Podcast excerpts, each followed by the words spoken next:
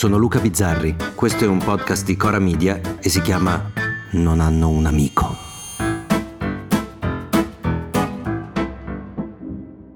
Ogni volta che si parla di carcere, di pena, di 41 bis, anche nel caso Cospito o Messina Denaro, uno degli argomenti che alcuni, soprattutto tra i giustizialisti, tra quelli per il carcere duro, insomma Salvini, ma non solo lui, eh, uno degli argomenti, dicevo, è quello che più o meno recita, ma se lo avessero fatto a te, se a te avessero ucciso un padre o un figlio, se quello sciolto nell'acido fosse stato il tuo e non il figlio di qualcun altro, allora cosa faresti?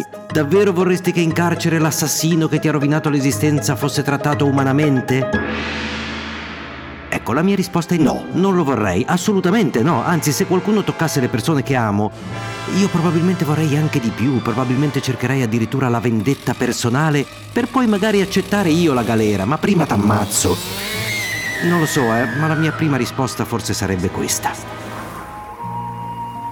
Ed è per questo, esattamente per questo, che esiste lo Stato e il codice penale e le leggi e i tribunali, perché se fossero tutti come me, basterebbe un primo piccolo omicidio per scatenare una serie di vendette che azzererebbero gli abitanti della Terra in men che non si dica. Esiste lo Stato anche perché noi non cominciamo ad ammazzarci l'uno con l'altro, e per fortuna. Poi però ci sono delle storie che passano quasi inosservate, ma che ci insegnano che non solo c'è lo Stato, a volte ci sono anche le persone. Cioè ci sono persone diverse dalle altre, diverse da me. E questa persona l'ho scoperta perché Francesca Fagnani, alla fine del suo monologo sanremese dedicato ai ragazzi del carcere minorile di Nisida, l'ha ringraziata. Ha detto grazie Lucia, che è la moglie di una vittima che sta aiutando i ragazzi. Tra l'altro in questo incontro c'era Lucia, che è la moglie di una vittima che sta aiutando i ragazzi in un percorso di consapevolezza e di responsabilità, che è una cosa molto importante. E io mi sono chiesto, come? Eh, mi ha incuriosito, chi è questa Lucia?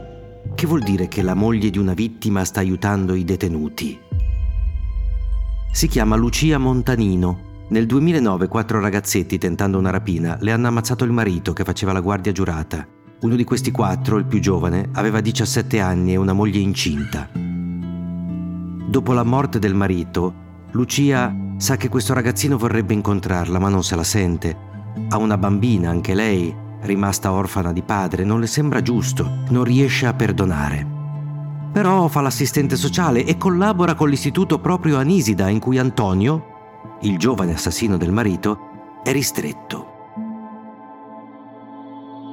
E un giorno, otto anni dopo, si incontrano.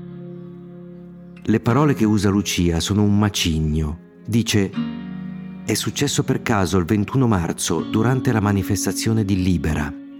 Mi giro verso il gruppo degli educatori e vedo questo bambino piangere. Don Tonino Palmese mi dice no, non è il momento, ma io, io lo avevo guardato negli occhi.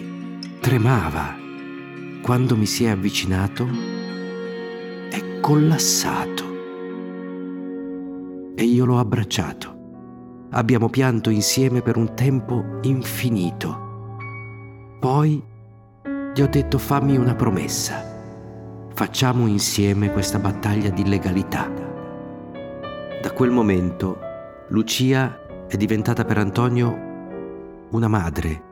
Lei si prende cura di lui e anche della sua famiglia. Addirittura Antonio esce dal carcere, lei lo aiuta durante la pandemia, continua ad aiutarlo oggi e anzi lamenta il fatto di non essere lei stessa aiutata dallo Stato, cioè da noi. Noi, quel ragazzino, non lo abbiamo perdonato. Lei sì, ma fosse per noi, per quelli che dicono capitasse a me, Antonio sarebbe l'ennesimo galeotto senza speranza, l'ennesimo rifiuto ben nascosto ai nostri occhi. E quando qualcuno chiede a Lucia di spiegare perché lo ha fatto, perché ha fatto una cosa così anormale per molti di noi, Beh, la spiegazione è talmente logica da risultare quasi banale. Lei dice, dovevo dare un senso a quella morte ingiusta. Se la morte di mio marito servirà per salvare anche un solo ragazzo, ci sarà un senso. Dare un senso. Far ritornare alla vita un assassino per onorare la memoria di un morto.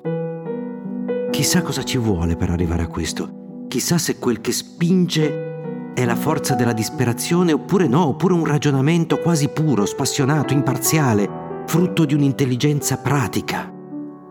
E io comprendo perfettamente che non sia facile, non lo è neppure per me, arrivare a pensare che il bene di coloro che hanno tradito, violentato e trasgredito le regole che ci siamo dati, il bene di coloro che hanno fatto il male è paradossalmente anche il nostro bene. E lo è proprio da un punto di vista egoistico quasi. Perché buttare la chiave è così semplice, così bello, perché uccidere chi uccide sembra così liberatorio. Però ora quando penserò che poi che cazzo ce ne frega del mafioso col tumore, che crepi uno di meno. E sì, ci sarà una parte di me che continuerà a pensarlo, lo ammetto. Avrò però in testa e negli occhi l'immagine di Lucia e di quell'abbraccio, di quella promessa tra vittima e assassino, che mi pare un gradino più su, un passetto in avanti, per allontanarci da quel dente per dente così simile alla società dei macachi dove se sgarri sì son legnate e buttiamo la chiave, perché qui, tra macachi, noi facciamo così. A domani. Se volete commentare, se avete idee o suggerimenti per nuove chat di WhatsApp o testimonianze di nuove chat di WhatsApp, potete scriverci a nonanunamico@gmail.com o nonanunamico@coramedia.com. Anche per gli insulti, prendiamo anche quelli. Non hanno un amico è un podcast di Cora Media scritto da Luca Bizzarri con Ugo Ripamonti. La cura editoriale è di Francesca Milano. La post-produzione e il sound design sono di Filippo Mainardi. La supervisione del suono e della musica è di Luca Micheli. Il producer è Alex Peverengo. Le fonti degli inserti audio sono indicate nella sinossi.